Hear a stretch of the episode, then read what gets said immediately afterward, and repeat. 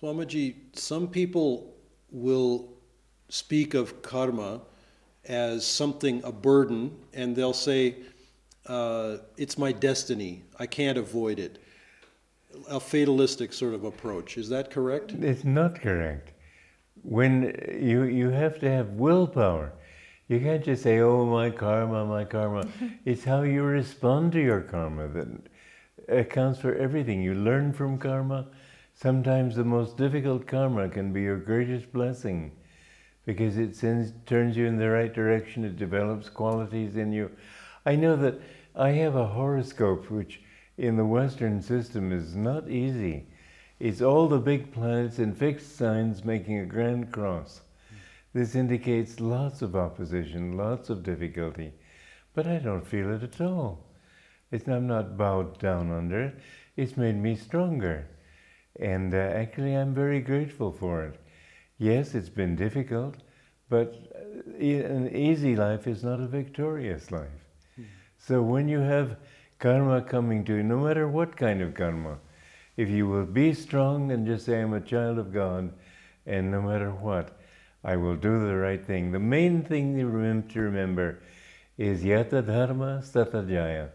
When you are dharmic, there will be victory. There will be fulfillment. There will be success of all kinds. Swami, that word dharma. Um, dharma means righteous action. Mm-hmm. And how do you know what is dharmic and what isn't? Well, it takes a long time to learn these lessons, but actually, you mustn't go just by what your society says is dharmic. In the Second World War, Germans were telling Germans, the government was telling Germans, it's right to hate, it's right to fight, it's right to uh, kill the Jews, etc. That didn't make it right. Sometimes families will tell you to do things that are not dharmic. So you have to feel in your own self, is this righteous for me? How can you tell? The answer is by how you feel inside. If I'm giving, that's why Jesus said, it is more blessed to give than to receive. Blessed means blissful. When you give to others, you feel more an expansion of ego to include their egos, an expansion of consciousness that it's uh, liberating and you feel happier when you give. When you take, the happiness you feel in taking is a constrictive kind of happiness, and in the end, it's suffocating. So basically, you can say that that is right action, which makes you feel freer and happier in yourself. So, Swami, it seems like freedom is the issue because you can feel good when you do something pleasurable. So yes, and you can feel good when you hate somebody, when you get revenge on somebody, and so on. That's not the kind of feeling I'm talking about. It should have freedom in it and it should have bliss in it. That's not the same thing as that darker pleasure of revenge. Swami, the word freedom has a lot of uh, nuance in it. What does it when mean to you? When you feel free, it means you're you you feel lighter. I think perhaps that's the best definition. You know, the whole thing ties into the energy direction in the spine. Mm. When the energy goes downward, you're going back to your animal consciousness. When it goes upward, you're going towards soul, soul consciousness. That's why everybody speaks of heaven as above and hell down below. Mm. I mean, you never have found hell literally down below. They've never found imps and devils coming up with an oil gusher, for example.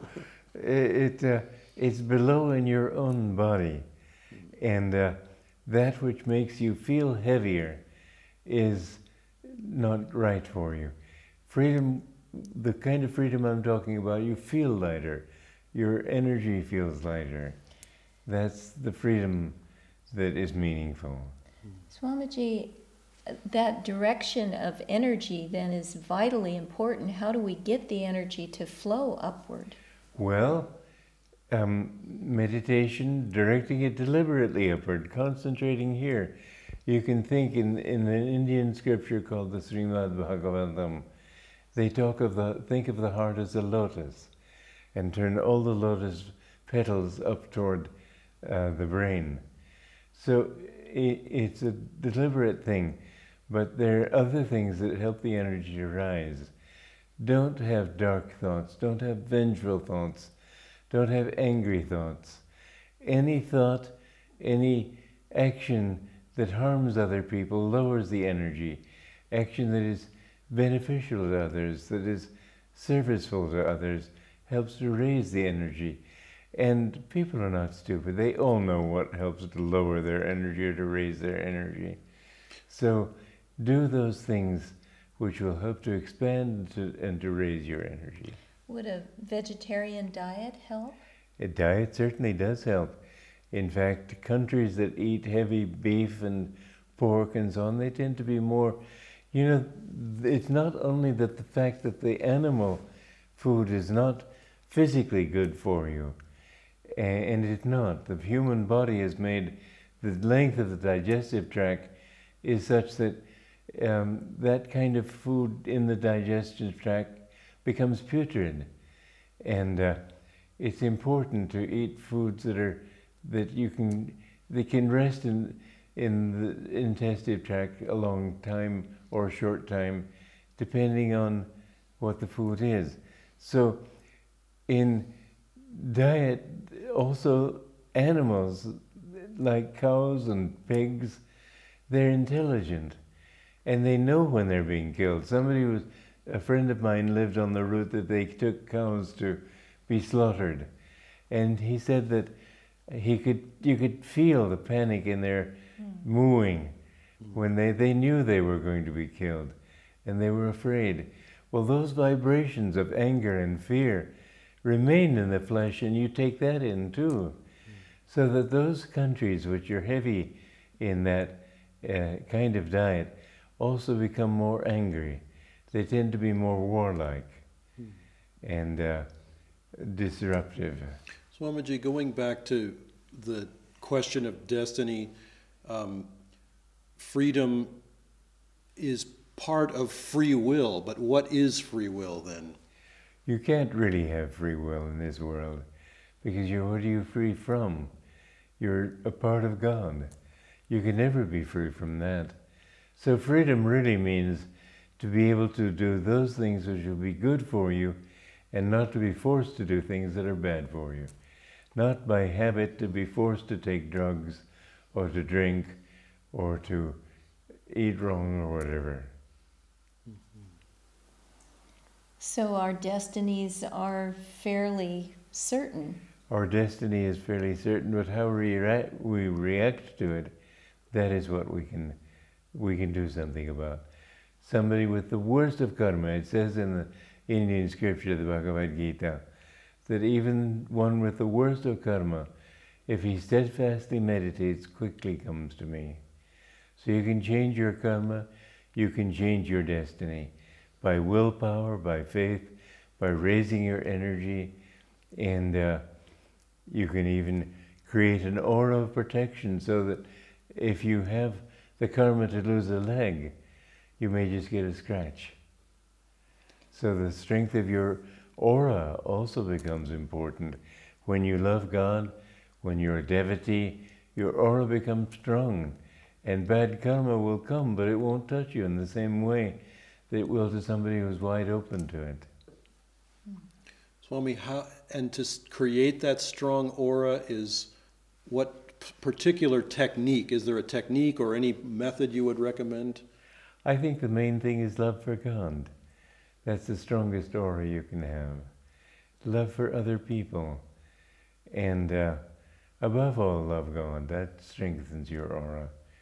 Your aura will change color immediately, reflecting the kinds of thoughts you have. If, for example, with this aura camera that I bought, people who are, um, when they're being restless, it shows. Hmm. And when they go to meditate, then the color changes. It becomes peaceful. Because the strength of the aura also becomes greater when you. It's a good thing to feel the aura and be aware of that light. So it's important that we strengthen ourselves and become more magnetic. Willpower is very important. The greater the willpower, the greater the flow of energy. This is why Yogananda gave what he called energization exercises.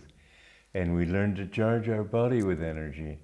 And then in that way we learn also if we want to succeed in something to direct strong energy there. And I found in college very interesting. I didn't like college. I didn't go to class and I was rather a rebel, I'm afraid. but uh, I took a Greek course and uh, the professor, when he was preparing the students for the exam, he said, well, there may as well, some people in this class may as well not even take the exam. Everybody looked at me and laughed because uh, I knew words like uh and the, and I just didn't know Greek. But I was determined to pass it. And before the exam, I said, You're a Greek. And with that thought, I was just reading my own language. And it came to me very easily. Interestingly enough, there were only two people in that class who passed the exam. I was one of them. Amazing. Yeah. It was a difficult class. The professor said to me later, Well, you really must have studied. It shows the value of study. I didn't dare tell him. but you can get knowledge, you can get inspiration, you can get answers to your questions, you can get the power to succeed in what you do. You can draw good opportunities. If you want to be lucky, expect to be lucky. And you'll find that you attract that luck. And I've proved this in my life. I found that I can change my destiny by just willing that th- things go this way. I found that I can attract money when I need it, and uh, it's not a miracle. There are no such things as miracles. It all depends on using the energy and having the willpower to uh, direct toward whatever you want. So if you want to be successful in business, let's say, don't just study what other people have done. Go out there with courage. Know that things will happen. And they will happen. I was trying to get something happening in Delhi, and my organization didn't allow it in the end. But because of my determination that it will work, I said, by my will, it will happen. I got to meet Nehru. He gave me his permission personally. And certain miracles helped to happen, uh, make that possible also. But you'll be amazed how much your willpower can accomplish. Direct the energy.